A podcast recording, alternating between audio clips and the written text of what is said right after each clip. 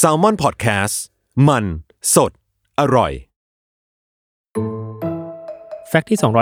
213 จุดประสงค์ของป้ายฮอลลีวูดบนยอดเขาแห่งเมืองลอสแองเจลิสไม่ได้ตั้งเพื่อบอกว่าที่นี่เป็นโรงถ่ายภาพยนตร์แต่อย่างใด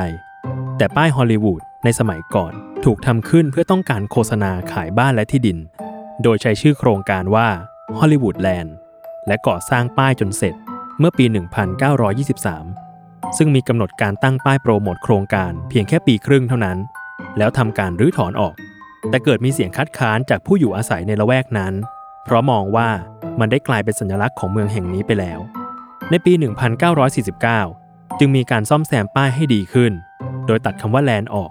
เหลือเพียงคำว่าฮอลลีวูดอย่างที่เห็นในปัจจุบัน